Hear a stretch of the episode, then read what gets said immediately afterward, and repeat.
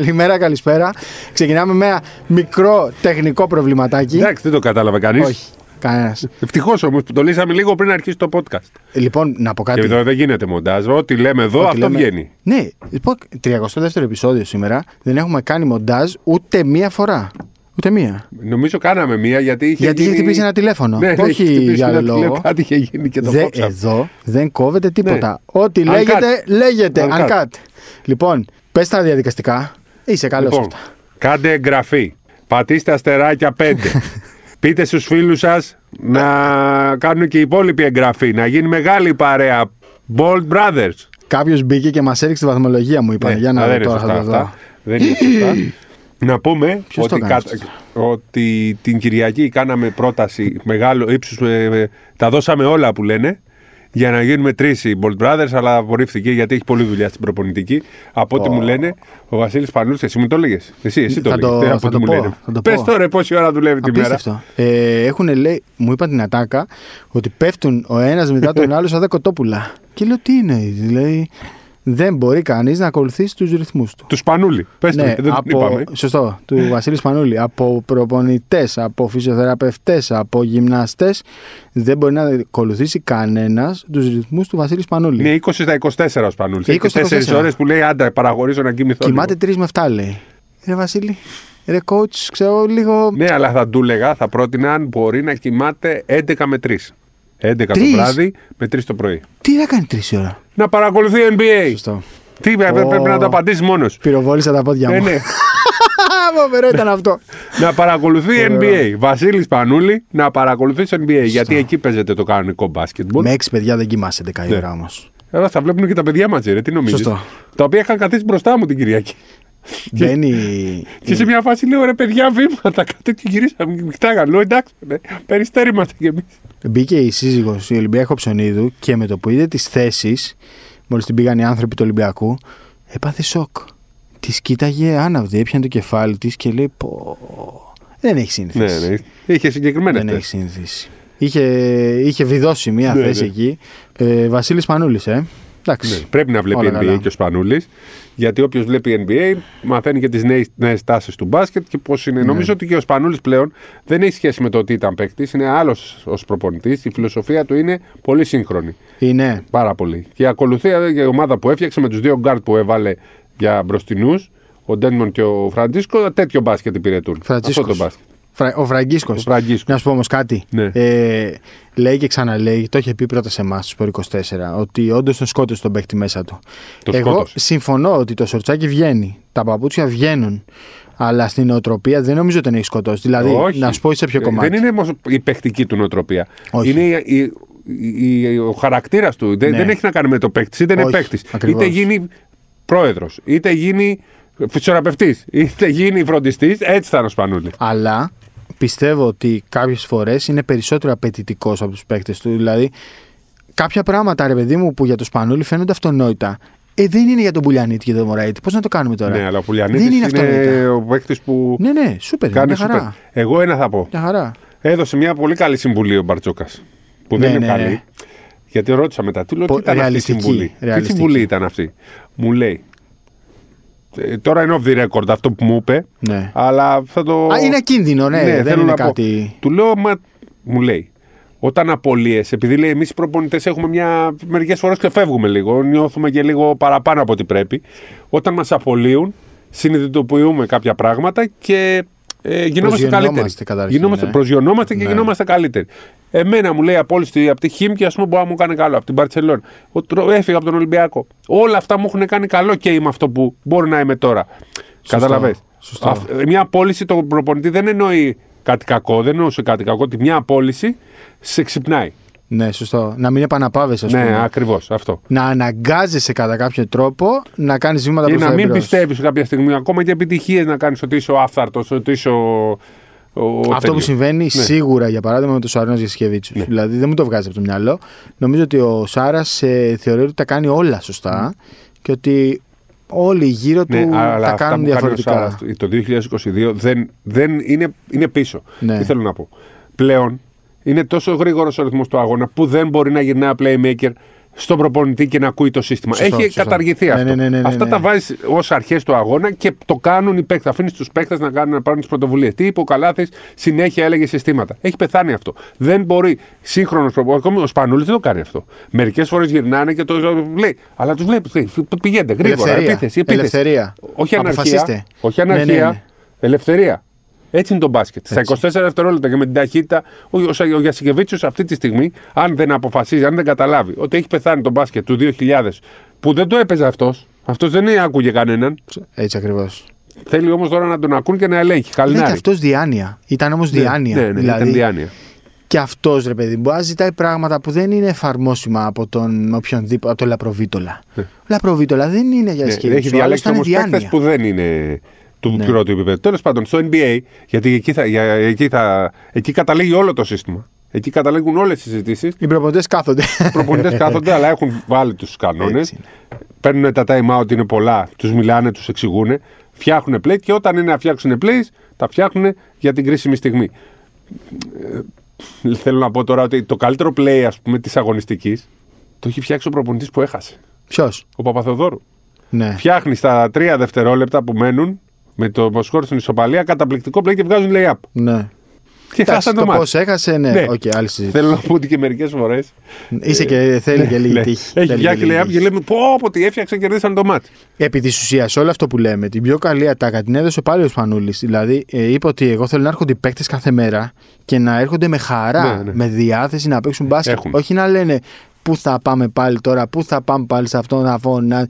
Είναι μεγάλη κουβέντα αυτή. Ειδικά όταν πραγματικά τη λες και την πιστεύεις. Τους πιέζει, αλλά δεν τους καταπιέζει. Ναι. Είναι άλλο το καταπιέζω και άλλο το πιέζω. Ναι. Όταν το κατάλαβαν και οι παίκτες. Έχω είδα ανθρώπους Περιστερίου που είναι πολύ χαρούμενοι με αυτό που ζουν. Είναι χαρούμενοι. Και αυτό είναι επίτευγμα 60% του Ολυμπιακού και 40% του Περιστερίου αυτό που έγινε την Κυριακή στο ΣΕΦ. Γιατί ναι, είχε κόσμο, γιατί ο Ολυμπιακός πάει πολύ καλά και παίζει πολύ ωραίο μπάσκετ. Ήταν και το πρώτο παιχνίδι του Ολυμπιακού φέτος στην έδρα του, αλλά το 40% είναι γιατί έπαιζε με το Περιστέρι, έπαιζε με το Σπανούλη. Γιατί να έπαιζε με το Σπανούλη που εντάξει δεν το χειροκροτούσαν. Έπαιζε με το Περιστέρι που ξέρουν ότι είναι καλή ομάδα και είδαν και μπάσκετ και 25 λεπτά είδαν ανταγωνισμό και είχε 8.000 κόσμο που όπως εγώ πέρασαν καλά.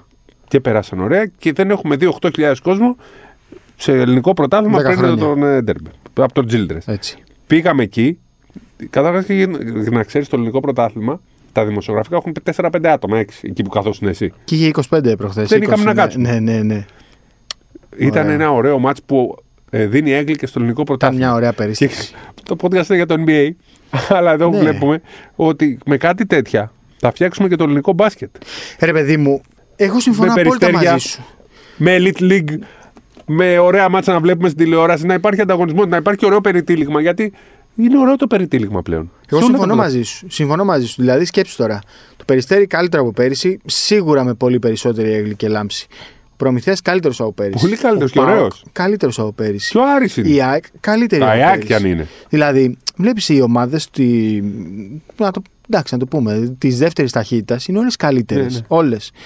Ακόμα δεν βλέπω τον κόσμο να έχει ψηθεί και δεν το πολύ καταλαβαίνω. Δηλαδή... Πώς να ψηθείς, θέλει πάρα πολύ καιρό για να ψηθεί. Θέλει πάρα πολύ καιρό το ελληνικό μπάσκετ να ξαναπάρει. Ας γεμίζουν λίγο τα γήπεδα, ας πηγαίνει ο κόσμος. Εντάξει, αν εξαιρέσουμε κάποια άσχημα πράγματα που γίνανε στην Πηλαία, ήταν ωραίο που είχε 7.000 κόσμο, 6.000 κόσμο. Για το σύνθημα λες. Ναι. Ας τα αφήσουμε, ξέρουν και αυτοί ότι δεν ήταν ωραίο σύνθημα. Όλοι το ξέρουν, δεν χρειάζεται να το πούμε. Φλιβερό. Αλλά ότι είχε κόσμος είναι ωραίο. Θλιβερό ρε παιδί μου, ναι, και δεν έγινε θλιβερό. Τίποτα άλλο. Δηλαδή, γιατί όπως και στο σεφ, ναι, ρε παιδί μου. Σε τέτοια γιορτή τώρα βρίζεται τον Κασελάκη. Το καλύτερο παιδί του κόσμου. Το καλύτερο παιδί του κόσμου. Ποιος ο λόγος, ρε παιδιά. Το καλύτερο παιδί του κόσμου. Έχει προκαλέσει ο άνθρωπος. Το καλύτερο παιδί του κόσμου. Δεν τον ξέρω τον άνθρωπο. Το καλύτερο παιδί του κόσμου. Δεν τον ξέρεις καλύτερα. Πάμε στο ίδιο. Τι έλεγα, κάτι έλεγα τώρα. Ο Προμηθέας για παράδειγμα. Δηλαδή στην Πάτρα. Πώς γίνεται να μην πηγαίνει ο κόσμος στον Προμηθέα. Ο Τζο Γιανγκ, τα λέω από όταν τον πήρε, έπαιρνε 2 εκατομμύρια στην Κίνα. Ναι. Έπαιζε στους Indiana Pacers και ήρθε με 200.000 για να παίξει Ευρωλίγκα. Γιατί αυτός είναι ο στόχος του, να παίξει Ευρωλίγκα. Έβαλε 32. Ο Κουλμπόκα, το είπαμε πάλι στο προηγούμενο και στο προπροηγούμενο, Κουλμπόκα, 150.000. Αυτή είναι η παίκτης Ευρωλίγκας. Πρέπει να πας να τους δεις. Τι κάνουμε τώρα. Νομίζω ότι θα πηγαίνει ο κόσμος να τους βλέπει. Πρέπει, ναι, ρε παιδί μου. Δηλαδή, Είναι καλή συγκυρία. Είναι καλή συγκυρία. Βλέπω ότι γίνονται και ωραία πράγματα με τα Rising Stars και γενικά όλα αυτά. Ξαναρχίζει να λειτουργεί το σύστημα. Αν πας μια βόλτα στην Ομοσπονδία, βλέπεις τρέχουν όλοι και κυρίως αυτοί που ασχολούνται με τα αναπτυξιακά. Τρέχουν. Δεν ξέρω τι κάνουν. Αλλά τρέχουν. Ψάχνουν τον Γουεμπανιαμάκη. Ναι, έχουμε κι εμείς ένα παιχταράκι. Ποιος είναι αυτός? Ο Γιωτόπουλος. Ναι, μωρέ, τα έχουμε πει. Αλλά αυτά που έκανε στο Rising Stars. Είναι τέτοιο. Ένας προπονητής, ο Μπουζουάρος, που ήταν ο Δημήτρης ο Μπουζουάρος, που ήταν προπονητής. Ναι. Λέει, εμφανίστηκαν παίκτες για τον Γιωτόπουλο, δεν χρειάζεται να μιλήσουμε. Ξεχώριζε, λέει, πάρα πολύ. Τόσο πολύ. Βγήκε πρώτος σκόρερ, 30 από τους μεσορό, και πρώτος μπάντερ με 12-13, είναι playmaker. Ναι. Πρώτος στην οικονομία, τρίτος, τέταρτος assist. Ήταν ο πιο μικρός που είχε πάρει ο Σπανούλης στην ομάδα. Πόσα μάτς έπαιξε ο Γιωτόπουλος πέρσι? Πόσα παιχνίδια έπαιξε? Σε όλα, εφηβικά, ανδρικά, εθνικές, 65. 100. Τι λες, 100 μάτς. Το είπε η μητέρα του, έπαιξε 100 μάτς πέρσι. Και ο Σαμόντουροφ τόσα πρέπει να έπαιξε. Γιατί είχαν και το Αντίντα. Πω, 100 μάτσε. Αυτό θέλει λίγη προσοχή. Θέλει λίγο, αλλά καλύτερα παίζει αγώνες παρά να. Εντάξει, θέλει λίγη προσοχή, γιατί έχουμε δει περιπτώσεις να καίγονται. Ναι, αλλά παλιά που δεν είχαν γιατρούς, που δεν είχαν ψυχοθεραπευτές. Θα ήθελα να έχω δει κι άλλους παίκτες με διπλά δελτία πάντως. Το εξήγησες στο προηγούμενο επεισόδιο. Είναι τρεις είναι, γιατί χάσαμε δύο. Ποιοι? Υπάρχουν και δύο του Λαυρίου. Τους είχαμε γράψει στο κείμενο. Τρεις είναι του Λαυρίου, νομίζω. Ναι, πάντως στην Α2, στην Elite League, είναι τρεις παίκτες συνολικά.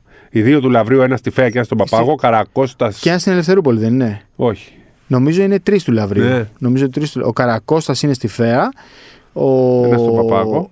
Ένας στον Παπάγο, νομίζω, είναι και ένας στην Ελευθερούπολη. Ναι, είναι στη Β' Εθνική. Τρεις πάντως έχει το Λαύριο. Είναι και ο Τσάβης του Ολυμπιακού. Και η Καρδίτσα έχει δύο. Που τους έχει δώσει Β' Εθνική. Τιτάνης Σοφάδες. Σε αυτές δύο. Είναι αρκετοί. Ο Πλιώτας είναι στην ομάδα του Προμηθέα στη Γ' Εθνική. Είναι αρκετοί. Θα ήθελα να δω παραπάνω. Θα ήθελα να δω και τον Σαμοντούροφ. Δηλαδή, θα μου πεις, OK, στην Α1 θα παίζει τον Αβδάλα του χρόνου. Μακάρι να αρχίσουν να το κάνουν, να εμπιστεύονται. Ομάδες να αρχίσουν να δουλεύει όλο αυτό. Είδα και Α2 ωραίο μάτς στο Μεσολόγγι με το Αγρίνιο. Πολύ μου άρεσε. Εσύ είδες αυτό που ήταν πολύ ωραίο μάτς με Χουχούμη, φοβερό. Και εγώ πήγα και είδα το Μίλανας Μίκονος. Άλλο, εντάξει, ωραίο. Όλοι αυτό θέλαμε να δούμε. Απογοητεύτηκα. Γιατί έχουν μείνει όμως. Από τα χειρότερα παιδιά παλιά. Δηλαδή στην Α2 βλέπουμε τώρα νέα παιδιά. Ναι. Είναι σημαντικό ότι βλέπουμε νέα παιδιά. Το Χουχούμι, εντάξει, θα μου πεις είναι 25-26, δεν είναι μεγάλο. Και όμως δεν τον βλέπαμε το Χουχούμι. Ναι. Δεν τον βλέπαμε πρωταγωνιστή. Δεν το ξέρει ο κόσμος. Ναι. Είναι σαν να βλέπεις έναν Αμερικανό. Βλέπαμε ξένους τώρα. Εκεί τέσσερις πηγαίναν πάνω κάτω. Μαζί και άλλοι. Δίνανε στον 20χρονο όταν τρίποντα τα βάζε. Δώστε τους εκεί. Χουχούμις παίζει Α1. Τους θέλουμε τους παλιούς, αλλά βοηθάμε τους καινούριους. Όχι μόνο 5 παλιοί μαζί. Ίσως πρέπει να πηγαίνει γρήγορα το παιχνίδι. Το Μίλωνας Μύκονος νομίζω είναι το χειρότερο παιχνίδι καλών ομάδων, ακριβών ομάδων που έχω δει στη ζωή μου.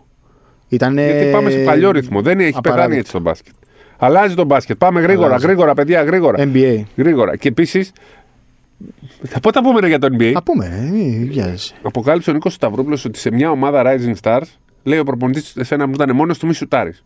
Να κάνουμε 6-7 πάσες και μετά. Λέει, αυτό πρέπει να το αλλάξει το ελληνικό μπάσκετ. Πρέπει να. Ποιος ήταν αυτός ο προπονητής? Δεν μας είπε ομάδα. Σε μια από τις ομάδες που ήταν στο Rising Stars. Καλό θα ήταν να το μάθουμε. Ναι. Δηλαδή, τι μη σουτάρεις, ρε παιδιά. Μη σουτάρεις, το είπε. Ναι. Επίσης, λέει, στις προπονήσεις, τα παιδιά μπορούν να κάνουν και 3-4 σουτ στην προπόνηση. Γιατί κάνουν τακτική, να διαβάσουν το σύστημα, να διαβάσουν το pitch match, να διαβάσουν τέτοιο. Κάνουν τα συστήματα, δεν προλαβαίνουν.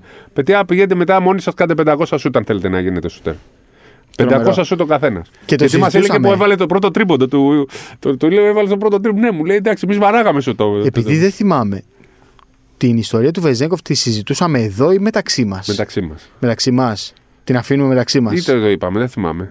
Την αφήνουμε μεταξύ μας. Δεν θυμάμαι τώρα αν το είπαμε. Αλλά δεν είναι κάτι. Ήταν μια μέρα, λέει, και στην προπόνηση του έκαναν η πλάκα εκεί. Του λέει: Μην έρθει το απόγευμα. Και λέει: Τι λέτε να μην έρθει? Έχασα 6 σουτ, λέει, σήμερα. Πρόσεχε, εξήγησε λίγο τι είναι το απόγευμα. Ναι, το απόγευμα μετά την προπόνηση κάνουν 12 με 2, 12 με 3 και μετά πήρα πάει στις 6 να κάνει σουτ. Μόνος του. Ναι, μόνος του. Αυτό. Ότι πηγαίνει κάθε μέρα το απόγευμα όταν δεν υπάρχει προπόνηση ομάδας για να κάνει σουτ. Πώς τα βάζουν. Τρομερό. Απλά τώρα η ένσταση, είπες, ας πούμε, για τον Πίτερς ότι είναι ένας από τους τρεις καλύτερους στην ιστορία. Δηλαδή είναι και καλύτερος από τον Βεζένκοφ στο σουτ. Τι λέει. Επειδή ο Βεζένκοφ κάνει πιο πολλά πράγματα. Εσύ λες μόνο να κάνει σουτ. Δηλαδή, ναι, είναι σνάιπερ, είναι εκτελεστής αυτό. Σνάιπερ, δηλαδή, ο Βεζένκοφ είναι σκόρερ. Ναι, είναι κατάλαβα. Αυτό ήθελα να καταλάβω πώς τα εννοείς. Σουτέραρος είναι, ναι. Δεν το συζητάμε, αλλά είναι και σκόρερ. Δηλαδή και θα μπουκάρει και θα κινηθεί χωρίς την μπάλα. Πλέον ναι, το αυτό. Καλό του είναι ότι δεν κινείται χωρίς την μπάλα. Όπως βλέπετε, κάνουμε τεράστια συζήτηση για τον NBA. Όχι, εντάξει, δεν βιαζόμαστε. Ο κόσμος ούτως ή άλλως συνέχεια μας ζητάει να τα κάνουμε μεγαλύτερα, οπότε θα τα κάνουμε μεγαλύτερα. Λοιπόν, όπου μας πηγαίνει. Αλλά ξέρετε τι γίνεται. Μας αρέσει γιατί χαιρόμαστε που βλέπουμε μπάσκετ παντού κλπ. Και όσο και να το κάνουμε. Παρότι έχουν μειωθεί πολλοί οι μπασκετμπολίστες, το λένε όλοι, ξαναπήρε λίγο μπρος το σύστημα μετά το Ευρωμπάσκετ και μετά τον Αντετοκούμπο. Θέλει καιρό, αλλά νομίζω ότι χωρίς να βιαζόμαστε δεν θα γίνει θαύμα τα επόμενα 1-2. Αλλά σε επόμενα 4-5 χρόνια θα ξαναβλέπουμε πάλι πρωτάθλημα τους αγώνες των ενώσεων. Θα ξαναγίνει πρωτάθλημα ενώσεων. Ναι, σωστό. Είναι αυτό. Βέβαια. Διεκόπη με την κρίση, γιατί δεν υπήρχαν λεφτά και δεν υπήρχαν οι ενώσεις μεταξύ. Μια δεκαετία, βέβαια. Έκανε μεγάλο κακό, στο μπάσκετ κυρίως, έκανε μεγάλο κακό η κρίση. Πέρα από τα ταλέντα που, και από τον Γκάλι και τον Γιαννάκη μετά πέρασαν 15 χρόνια για να ξαναδούμε πραγματικά καλή ταλέντα. Πρέπει να καταλάβουν και οι ομάδες ότι πρέπει να επενδύουν σε καλούς ξένους. Ναι. Δηλαδή, ο Τζο Γιανγκ για παράδειγμα, αυτή τη στιγμή δεν είναι παίκτης Προμηθέα, είναι παίκτης σε επίπεδο Ολυμπιακού Παναθηναϊκού. Ο Προμηθέας έκανε την επένδυση, βρήκε και το παραθυράκι. Θέλει να παίξει Ευρωλίγκα το παιδί, ρε παιδί μου. Ψάξε, βρες αυτό που θέλει να παίξει Ευρωλίγκα, που έχει κίνητρο. Και πάρ' τον. Τον πήρε. Τον Κουλμπόκα τον πήρε από το NBA. Από το Way στη Σάρλοτ. Πώς έγινε αυτό. Εντάξει, έχουν κίνητρο αυτά παιδιά. Στο NBA δεν μπορούν να χωρέσουν όλοι. Ναι. Άλλο λέω. Πώς ψάξε και βρες. Στην Αλγύρη, ας πούμε, η ιδέα του Βοζρίτα.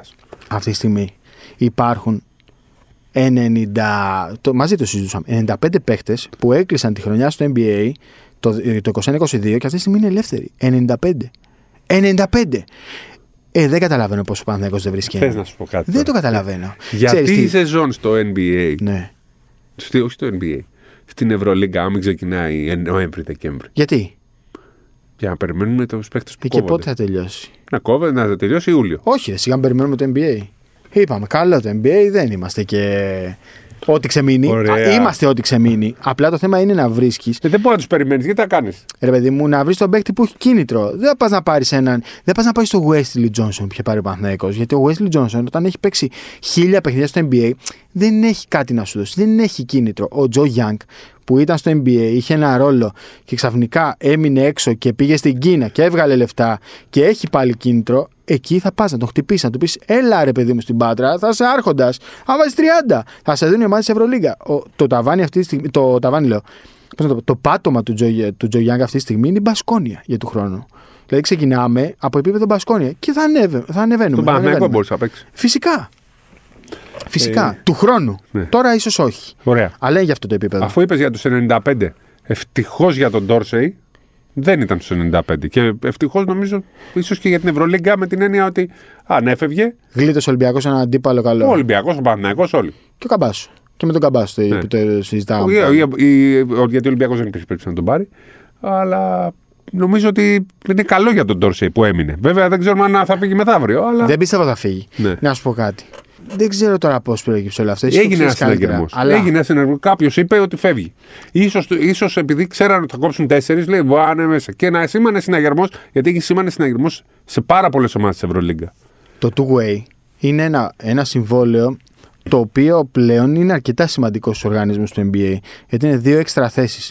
Το να έχει τώρα τον Dallas έναν παίχτη που ήταν starter σε ομάδα Final Four και διεκδικούσε την Ευρωλίγκα είναι τεράστια πολυτέλεια. Δεν υπάρχει λόγος να τον κόψει. Ναι. Δεν βρίσκω. Αφού δηλαδή, θέλει και αυτός, είναι ευχαριστημένος. Αυτό σου λέγα. Δηλαδή, να μου πεις ότι ο Ντόρσεϊ βλέπει ότι δεν θα έχει χρόνο και ρόλο και θέλει να γυρίσει, να πάει στη Φενέρ, να πάει στη Ρεάλ, στην Μπαρτσελώνα. Να το καταλάβω. Αλλά η κοπέλα του είναι από τον Ντάλλας. Αγόρασαν σπίτι. Αυτό δεν το ξέρω ότι είναι από τον Ντάλλας.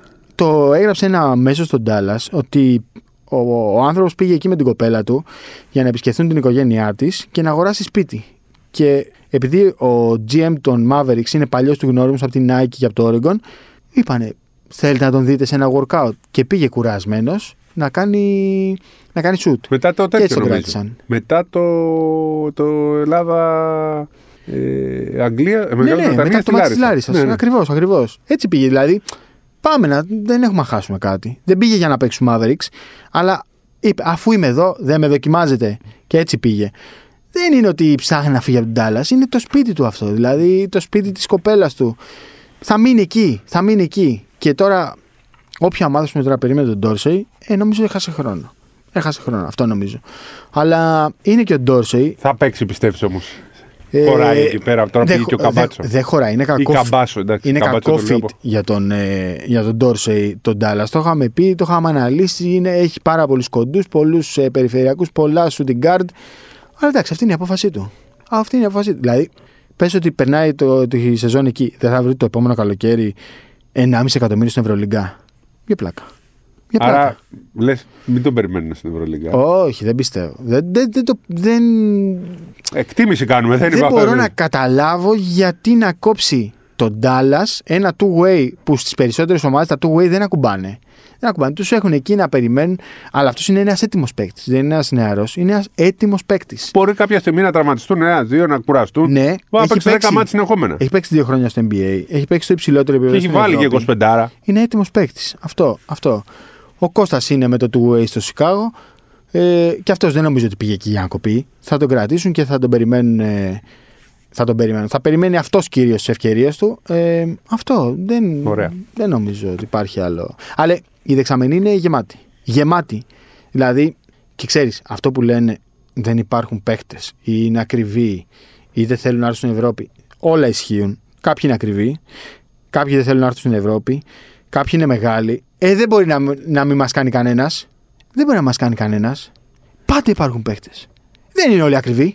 Δεν είναι όλοι φθηνοί. Βρες αυτό που έχει κίνητρο. Και κάποια στιγμή, ξέρεις, όλοι περιμένουν να κάνει άλλο στην αρχή για να τον πάρουν δεύτερη χρονιά. Ξεκινήστε το κι εσείς. Φυσικά. Υπάρχουν ομάδες που κάνουν αυτή. Η Μπασκόνια είναι ομάδα που κάνει την αρχή. Υπάρχουν και αυτοί που διαλέγουν απευθείας. Η Μπασκόνια είναι. Δηλαδή ο Χάουαρτ που πήρε από τους Denver Nuggets είναι τρομερός σούτερ. Τρομερό. Ήταν στο NBA, δεν είχε μεγάλο ρόλο. Αλλά έπαιζε κάτι 5 λεπτά, έφασε 8 πόντους σε 5 λεπτά. Τρομερός σούτερ. Τον πήρε η Μπασκόνια. Για την Μπασκόνια σου λέει: εγώ δεν θα πάω στο Final Four. Κάτσε να πάρω ένα παίχτη. Μα βάλει 8 τρίποντα. Έβαλε 8 τρίποντα. Καταλαβες. Δηλαδή πάνε 20 τώρα. Δεν πάει στο Final Four. Έχουμε κακή νοοτροπία στην Ελλάδα ως προς τους παίχτες του NBA. Δεν ξέρω γιατί. Του Jake Layman, εγώ δεν το ήξερα ότι υπήρχε τον Αύγουστο και αυτά που γράφτηκαν. Ίσως γιατί ήμασταν και πολύ μέσα στην εθνική εκείνο το διάστημα. Και σε ένα κείμενο που έγραψα με 25 παίκτες που είναι με το 1,5 πόδι στην έξοδο, τον είχα βάλει και λέω ότι ίσως ταιριάζει καλύτερα στο ευρωπαϊκό μπάσκετ. Όντως ταιριάζει, νομίζω, καλύτερα στο ευρωπαϊκό μπάσκετ. Αλλά δεν μπορεί να μην το βλέπουν οι ομάδες αυτό το πράγμα. Δηλαδή η δεξαμενή πάντα έχει. Πρέπει να εμπιστεύονται, παιδιά, λίγο. Ακούστε λίγο τους ανθρώπους που παρακολουθούν NBA. Μην το έχετε σαν το διάολο το NBA. Το NBA είναι πολύ μπροστά και έχει όλους τους παίκτες και ξέρουν τι γίνεται. Βρες τον παίκτη που έχει κίνητρο. Τον παίκτη που έχει κίνητρο. Θα μου πεις στην Κίνα έβαζε ο Τζο Γιανγκ 60. Θα μου πεις ότι και ο Φρεντέτ έβαζε 60. Συμφωνώ. Ο Φρεντέτ όμως ήταν ένας παίκτης τελειωμένος από το NBA. Ο Τζο Γιανγκ δεν είναι. Ναι, μισό λεπτό. Αν τον Φρεντέτ τον φέρεις με 2 εκατομμύρια και θες να βάζει 30 πόντους, δεν είναι. Αν όμως τον Γιανγκ τον φέρεις με 4 εκατοστάρικα. 200.000. Ναι, πες ότι θα πάρει 3 στο. Ναι. Δεν θα έχεις το τέτοιο. Και άμα σου βγει αυτός. Ακριβώς. Γιατί για 2 εκατομμύρια δεν είναι ο Φρεντέτ. Προφανώς. Προφανώς. Για 300 όμως, άμα τον είχες, θα ήταν ο καλύτερος παίκτης. Προφανώς. Γιατί σε πληρώνεις και νομίζω θα σου πάρει την Ευρωλίγκα μόνος με 2 εκατομμύρια. Δηλαδή η Μπασκόνια είναι τρελή που πάνε και παίρνουν τέτοιους παίκτες. Δεν ξέρω ποιοι. Η Βίρτους, ο Σκαριόλο τρελός να που πήρε τον Τζελέγε. Γιατί τον Τζελέγε τον έλεγες τόσο καιρό. Ο Σκαριόλο δεν ξέρει που ήταν και 5 πόσα χρόνια ήταν στο NBA στους Raptors. Θα τον πληρώσουν στη δεύτερη. Λοιπόν. Μπορεί να μην πιάσει. Το παιδί μπορεί να μην πιάσει. MVP του Super Copa ήταν στην Ιταλία. Μπορεί να μην πιάσει. Αλλά πήγαινε, ρε παιδί μου, εκεί. Πήγαινε. Δοκίμασέ τον. Τόσο ακριβή είναι όλοι οι παίκτες. Πάντως θεωρώ ότι θα ανοίξει ακόμα περισσότερο το NBA προς την Ευρωλίγκα σε αυτούς τους παίκτες, γιατί αρχίζει και αλλάζει το μπάσκετ στην Ευρωλίγκα. Ναι. Προσαρμόζεται στο NBA, οπότε θα βολεύονται λίγο περισσότερο. Ψήνεται και ο κόσμος με αυτούς τους παίκτες. Ναι. Λέει, ψήνεσαι. Δεν θες να δεις, ρε παιδί μου, ποιον από τώρα. Θυμάσαι ο Ολυμπιακός με τον Νίβκοβιτς που ήθελε να πάρει το Ράσιτς, το Σέρβο. Ποιον πήρε τελικά? Το Λο. Και τι έγινε, Λο? Πήρε Ευρωλίγκα. Από τους καλύτερους ξένους που ήρθαν στον Ολυμπιακό. Αυτό. Πήγαινε, ας πούμε, έπαιρνε τον Μάρτι Κόλινς. Ποιον Μάρτι Κόλινς? Γιατί τους θέλετε αυτούς τους παίκτες? Κάτι άλλους εκεί. Είχε φέρει τον Ντάρντεν. Ποιο Ντάρντεν, μωρέ? Φέρτε κανονικούς μπασκετμπολίστες του μπάσκετ. Να βάζουν την παλίτσα στο καλάθι. Ναι. Να γουστάρει. Να παίζουν και άμυνα. Πρέπει να παίζουν και άμυνα. Φρανσίσκο του Περιστερίου, για παράδειγμα. Είναι λίγο κοντός για Ευρωλίγκα, αλλά είναι πολύ καλός παίκτης. Είναι ο Σρούντερ των φτωχών. Ναι, δηλαδή το πώς κινείται. Είναι λίγο. Πάει παρεμπιπτόντως ένα μήνα έξω. Ποιος? Ο Στρούντερ. Α, ναι, ένα μήνα έξω γιατί τραυματίστηκε στο χέρι. Τον φάγανε. Τον φάγανε επειδή κέρδισε την Ελλάδα. Λοιπόν, πάμε... Κέρδισε, κορόιδευε κιόλας. Το ξάδελφό σου. Τώρα θες να πούμε την αλήθεια. Τον ξάδελφό σου κορόιδευε. Γιατί δεν τα έχω πει. Πώς ξεκίνησε όλο αυτό. Από τον ξάδελφό σου. Όχι. Δεν θέλω να το πω τώρα. Θα χαλάσουμε τις καρδιές μας. Πες το. Πάντως δεν το ξεκίνησε ο Σρούντερ. Ναι. Είδα πώς ξεκίνησε από το πρώτο λεπτό του αγώνα. Είδα πώς ξεκίνησε. Ναι, αλλά με τον ξάδελφό σου γιατί. Από τον ελληνικό πάγκο ξεκίνησε. Ναι. Από τον ελληνικό πάγκο ξεκίνησε. Τι του λέγανε, δεν μπορώ να το πω. Δεν θέλουμε να κάνουμε μοντάζ. Λοιπόν, από τον πάγκο ξεκίνησε. Όχι, δεν θέλω να κάνουμε μοντάζ. Να το πω. Όχι. Να το... Γιατί. Άντε, πες το. Παπαπέτρου Λαρετζάκη, τραστόκινγκ από το πρώτο λεπτό. Ναι, τι του λέγανε, σουτάρε για τέτοια. Κάτι χαμογέλασε, σηκώθηκαν πάνω του. Του είπανε. Δεν είναι τραστόκινγκ. Ρε παιδιά, είναι μέρος του παιχνιδιού. Είναι μέρος του παιχνιδιού. Και στην τελική. Κάνεις τραστόκινγκ αν το αντέχεις. Αυτός έδειξε ότι το αντέχει. Καταλαβαίνεις. Είναι όμως ωραίος. Εμένα μου αρέσει ο Στρούντερ, ό,τι και αν είναι. Ναι. Μα ρε παιδί μου, αυτά τα κάνουν και οι δικοί μας. Και τα κάνουν όλοι. Ξέρεις, μια Πολύνια είχε βάλει το 2015, μπορεί να είχαμε πάρει μετάλλιο τότε. Πού? Το 2015, ακόμα το βλέπω στον ύπνο μου. Το 2015 παίξαμε με την Ισπανία στους 8. Ναι. Η Ισπανία βρέθηκε μια βολή έξω από τον αποκλεισμό. Ήταν τέταρτη, αν έχανε από τη Γερμανία, θα έβγαινε πέμπτη και η Γερμανία θα προκρινόταν. Και θα παίζαμε στους 8 λογικά με τη Γερμανία. Ψάξε δες. Παίζει τελευταία αγωνιστική πρώτη φάση. Εμείς είμαστε στην Κροατία και το βλέπουμε. Έχω Διαμαντόπουλο να λέει: εγώ θέλω τους Ισπανούς γιατί πρέπει να κερδίζουμε τους καλύτερους. Την κλασική συζήτηση του λέω: εγώ θέλω τους τέτοιους. Εγώ παρακάλαγα περάσει η Γερμανία, μήπως και τους αποφύγουμε. Και χάνει τη. Βασικά εντάξει, παράταση θα το πήγαινε, αλλά δεν ξέρεις. Μες στη Γερμανία παίζανε. Γινόταν όμιλος στη Γερμανία και κερδίζει 3 βολές στο τελευταίο δευτερόλεπτο. Και βάζει την πρώτη, βάζει τη δεύτερη και χάνει την τρίτη. Έπαιζε Κονοβίτσια ακόμα. Το θυμάμαι. Ούτε και που θα τους βγάζαν έξω και μπορεί να παίρναμε το ευρωμπάσκετ. Τι θυμάμαι κι εγώ. Ποιος τον ανέδειξε, ο Φλεβαράκης. Ωραία.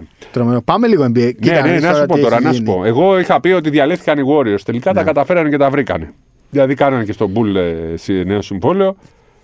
Δώσανε, δεν ξέρω κι εγώ, έχουν λέει 485 είναι τα έξοδα τους πλέον. Θα φτάσουν, αν ο Draymond Green κάνει opt-in για το 23-24, όλη η ομάδα θα κοστίσει 500 εκατομμύρια. Oh. 500 εκατομμύρια. Πόσο κοστίζουν οι Bucks, ας πούμε. Με φόρους πολυτελείας και όλα αυτά, το 23-24 πες ότι θα φτάσουν στα 210. Α, τσεσεκά δηλαδή οι Golden State Warriors. Ναι, ρε.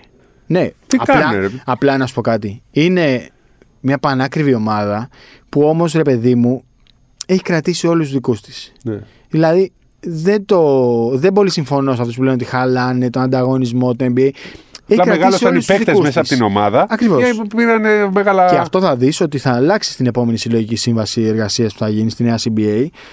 Νομίζω ότι θα υπάρχουν παραθυράκια για παίκτες που θα τους κρατάς εσύ, που θα τους έχεις κάνει draft, να είναι λίγο πιο απαλό το salary cap και ο tax repeater. Γιατί όταν το περνάς πρώτη, δεύτερη, τρίτη χρονιά, μετά εκτοξεύεται ακόμη περισσότερο. Το ποσοστό του tax repeater, του φόρου πολυτελείας, μεγαλώνει ακόμα περισσότερο.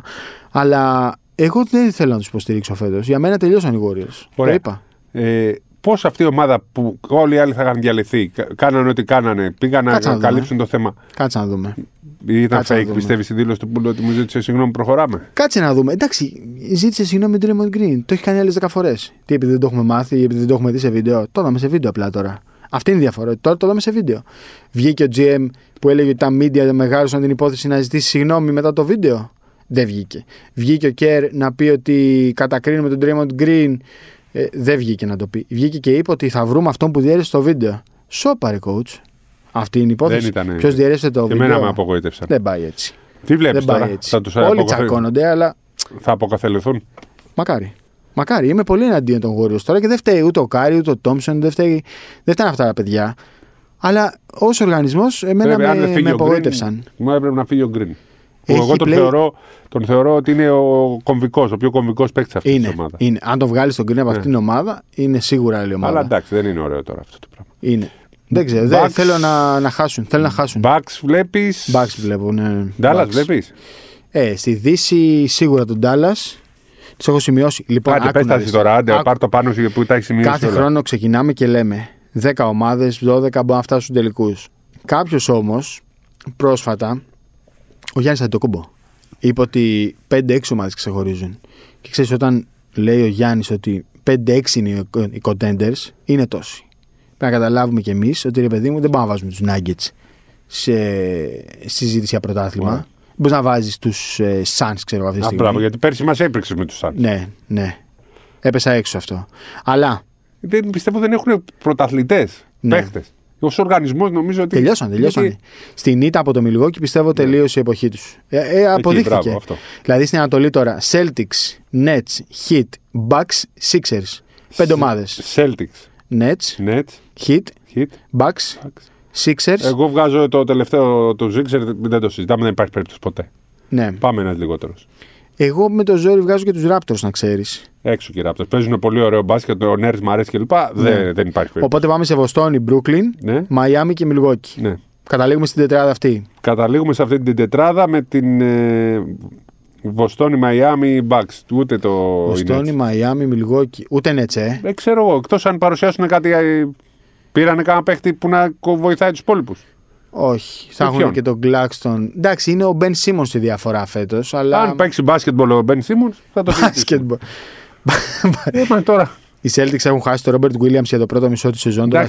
Δεν ξέρω πόσο θα τους κοστίσει η τρίτη αλλαγή προπονητή σε ένα χρόνο, σε 2 χρόνια. Ναι. Δηλαδή από τον Στίβενς, στον Ουντόκα και τώρα δεν ξέρω εγώ ποιο. Στο Ματσούλα. Βοηθός, βοηθού, βοηθό.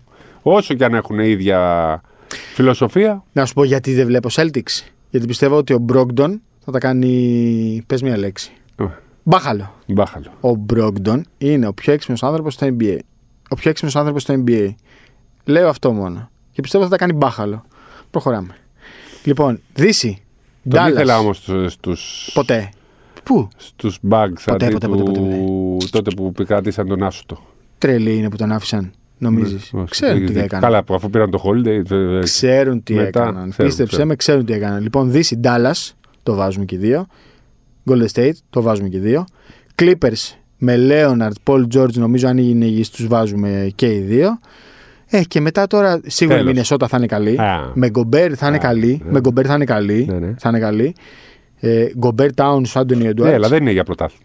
Όχι για πρωτάθλημα, λέμε για την ποιοι θα φτάσουν στους τελικούς δύσεις, ας πούμε. Lakers. Ναι, τους πιστεύω στους Lakers. Δυστυχώς και εγώ, ρε γάμο. Δηλαδή, μη σου πω ότι τελική μπορεί να είναι Bucks Lakers. Δεν ξέρω για τον Dallas. Δυστυχώς και εγώ τους πιστεύω φέτος τους Lakers. Δυστυχώς. Το λέω με πόνος ψυχής. Clippers πιο κάτω. Πιο πάνω. Γεράσανε μωρέ τώρα τα γερό. Και ο άλλος μετά από 1,5 χρόνο έχει σκουριάσει. Και δεν ξέρω αν θες να βάλεις και το Denver. Όχι, δεν το με το Γιόκιτς. Ο Γιόκιτς είναι για την κανονική περίοδο. Δεν είναι μόνο ο Γιόκιτς. Γύρισε ο βασικός playmaker και το βασικό τεσάρι. Ο Μάρεϊ έχει 2 χρόνια έξω. Ναι, δεν είναι εύκολο. Δεν είναι Τόμψον που γύρισε σε μια ομαδάρα. Εδώ ο Μάρεϊ θέλει τρίμπλες να κάνει, ναι. Τέτοια. Δεν είναι. Ο Τόμψον μπορεί να παίξει χωρίς την μπάλα. Μπορεί να παίζει μόνο χωρίς την μπάλα, ναι, αυτό. Θέλει τα χέρια. Για να πιάνει την μπάλα χωρίς με το release που κάνει ο Τόμψον. Ναι. Όσο πρέπει να έχεις πόδια, δεν είναι. Αλλά ο άλλος είναι παίκτης του ένας εναντίον ενός της έκρηξης. Ναι. Πώς θα παίξει ο Μάρεϊ τώρα, μπάσκετ. MVP. Εντάξει, να σου πω κάτι για μένα, όσο και να. Καμία τέτοια. Ναι, της MVP της κανονικής περίοδου. Δεν είναι. Ο MVP του. Εμένα με νοιάζει ποιος θα πάρει το πρωτάθλημα και ποιος θα είναι ο MVP των τελικών. Αυτό μετράει πιο πολύ. MVP θα είναι ο. Της κανονικής περίοδου. Πιστεύω θα βγει ο Ντόνσιτς. Και. Ναι. Θα το πάρει. Και εγώ πιστεύω Λούκα. Θα το. Αλλά... Και εμένα πλέον δεν μου κάνει καμία αίσθηση το MVP. Είναι σημαντικό. Περισσότερο το συζητάμε για τον κόσμο που θέλει να παίξει κάτι στο στοίχημα, ας πούμε. Λούκα λέω λοιπόν. Γιατί... Και εγώ προς το Λούκα τίνω. Αλλά δεν είναι. Μένα μοιάζει ποιος θα πάρει το πρωτάθλημα. Δεν έχει μικρή σημασία. Τι είπε ο Γιάννης, δεν είπε ο Γιάννης. Ποιος είναι ο καλύτερος παίκτης του κόσμου, ο Γιόκιτς. Είπε ο Κάρι. Είπε αυτός που κουβαλεί στην ομάδα του στο πρωτάθλημα. Ποιος είπε, ποιος ήταν MVP, ο Κάρι. Όχι της κανονικής διάρκειας. Ο Κάρι είναι ο καλύτερος παίκτης του κόσμου. Ναι. Με βάση το αποτέλεσμα, έτσι. Ναι. Θα είναι Γιάννης, Εμπίντ, Λούκα, Γιόκιτς και Ντουράντ. Ο Γιάννης δεν θα ασχοληθεί με αυτή την κανονική περίοδο. Δεν τον νοιάζει. Θα παίξει καλά. Τον νοιάζει. Απλά δεν είναι πλέον αυτός ο σκοπός. Ναι. Δεν τα δίνουν τώρα στους φτασμένους. Τα δίνουν τους πιο. Εγώ απογοητεύτηκα πλήρως πέρυσι με την ψηφοφορία για το κομμάτι του αμυντικού που βγήκε έκτος. Κάτσε ρε παιδάκι μου. Δηλαδή 100 άτομα ψήφισαν. Το ψήφισαν 5 άτομα το Αντετοκούμπο για το βραβείο του καλύτερου αμυντικού. 5! Και βγαίνει η έρευνα των GM και από τους 30 οι 16 λένε ότι ο καλύτερος αμυντικός του NBA είναι ο Γιάννης Αντετοκούμπο. Πώς τον βγάζεις έκτο ρε παιδιά πέρυσι. Έκτος. Πώς γίνεται αυτό. Δηλαδή GM λένε ότι είναι ο καλύτερος αμυντικός στο πρωτάθλημα και εσύ βρίσκεις 5 καλύτερους από αυτόν στη σεζόν. Πώς γίνεται αυτό. Δεν ξέρω. Εγώ ήμουν ένας από τους 5 στους 100 που τον ψήφισαν. 5! πιστεύω ότι επειδή είναι πολύ φτασμένοι αυτοί οι παίχτες, δεν τους πολύ βάζουν. Αν μου πεις τον Τζόρνταν, γιατί το βγάζει καλύτερο αμυντικό, ήθελα να δείξουν κάτι άλλο τότε. Έλα, εντάξει. Άλλη εποχή. Φέτος καλύτερος αμυντικός θα βγει ο Ρούντι Γκομπέρ, το λέω από τώρα. Και καλύτερος έκτος παίκτης ο Τζόρνταν Πούλ, νομίζω ο Πούλ δεν θα έχει και ανταγωνισμό. Πέρσι δεν βγήκε. Βγήκε ο. Ποιος βγήκε πέρυσι. Πιο βελτιωμένος βγήκε ο Τζα Μοράντ. Μια ερώτηση θέλω να σου κάνω. Ναι, πες μου. Ο Ντίγουιντι θα είναι βασικός ή έκτος? Γιατί θα είναι υποψήφιος, αν είναι έκτος. Ναι. Εγώ, αν ήμουν kid, τον Ντίγουιντι θα τον είχα στον πάγκο, έκτο παίκτη. Για να. Βάλε όποιον θες στη βασική πεντάδα. Έχει όμως τον Ντίγουιντι στο ρόλο του έκτου παίκτη. Έχει τον αυτόν στο ρόλο του έκτου παίκτη. Θα σου βάζει 18 πόντους. Θα μπαίνει την ώρα που θα βγαίνει ο Λούκα. Έτσι. Θα παίζουν και μαζί στο τέλος. Θα κλείνουν μαζί τα μάτς. Καμπάσου θα παίξει εκεί. Θα παίξει πολύ. Γιατί έχει σουτ όμως για να παίζει δίπλα στον. Θα κοπανάει τους άλλους. Ναι, αλλά ας πούμε όταν θα πέφτουν όλοι πάνω στον Ντόνσιτς, θα μπορεί να το στάρει το μόνος του. Δεν είναι τόσο καλό στατικό σουτέρ. Θα τον μπερδεύει λίγο. Αυτό είναι σωστό. Και γενικώς τον έχει εκτεθεί. Όχι την τελευταία διετία.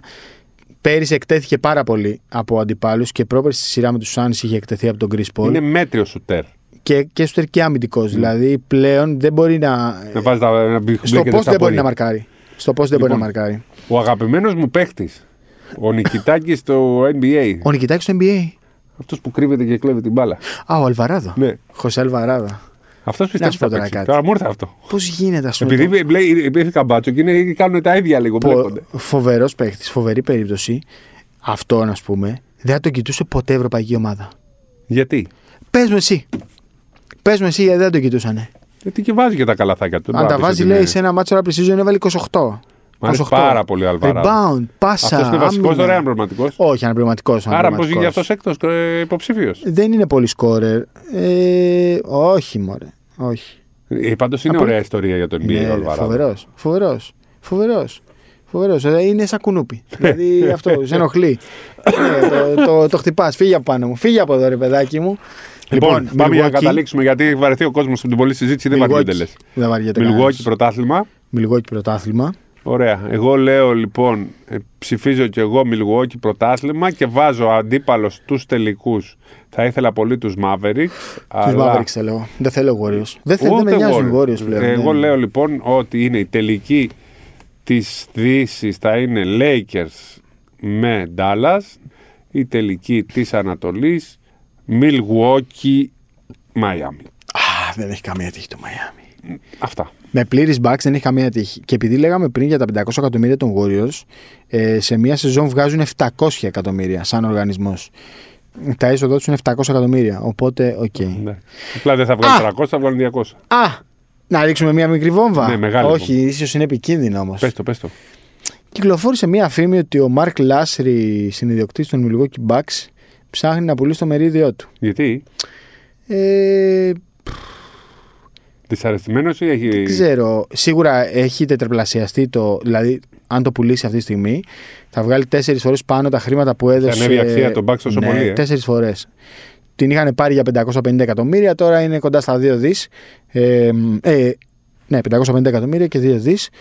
Δεν ξέρω αν ο Λάσρι, επειδή είναι νεοϊορκέζος, real estate και αυτά, προβλέπει κάτι ή αν απλά θεωρεί ότι έχει φτάσει στο πικ η τιμή που μπορεί να πουλήσει το μερίδιό του. Σίγουρα πάντως δεν μου φαίνεται λογικό. Ούτε δεν μπορώ να πω δεν μου φαίνεται λογικό, δεν μου φαίνεται και παράλογο. Κάτι μπορεί να κρύβει αυτό, δεν ξέρω. Κάτι μπορεί να κρύβει. Δεν ξέρω. Εκεί πήγαν Νέα Υόρκη αυτοί που πήγαν να χτίσουν με ηγέτη τον Μπράνσον. Βγήκα σε Ευαγγέλιο Άνου στην Έρα Σπορ και του είπα, του έκανα πρόβλεψη ότι οι New York Knicks θα υποβιβαστούν. Και μου λέει, γιατί πέφτουν ομάδες στην G League. Του λέω, Ευαγγέλη, όχι. Αλλά θα γίνει για πρώτη φορά στην ιστορία. Αυτοί οι Knicks κάτι χρειάζονται, κάτι για να αναγεννηθούν. Θα δούμε πότε θα το βρουν. Θα δούμε. Αυτά. Καλή μπασκετική εβδομάδα. Όποτε για να μας ακούσετε, έχουμε 4 ημέρες Ευρωλίγκας, έχουμε BCL, EuroCup, τα πάντα, NBA ξεκινάει. Ωραία μάτς ότι και το Περιστέρι που παίζει. Ναι. Και το Προμηθέας, ωραία μάτς. Και Ευρωλίγκα έχουμε και Elite League Σαββατοκύριακο και Α1. Ωραία. Μπάσκετ League. Τι ωραία είναι με τον μπάσκετ. Καλά είναι. Μετά θα γυρίσουμε από τη Γερμανία και δεν θα έχουμε όρεξη για τίποτα. Τελικά μας έπαιξε. Γιατί πάλι τα μήνυμα. Λοιπόν, να πω τελευταίο ότι πλησιάζει και παράθυρο FIBA προγραμματικά παγκοσμίου κυπέλλου. Αυτά. Να περνάτε καλά, καλή μπασκετική εβδομάδα. Χάρη Σταύρου, Σπύρος Καβαλιεράτος. Bold Brothers. Τα λέμε την επόμενη. Γεια σας.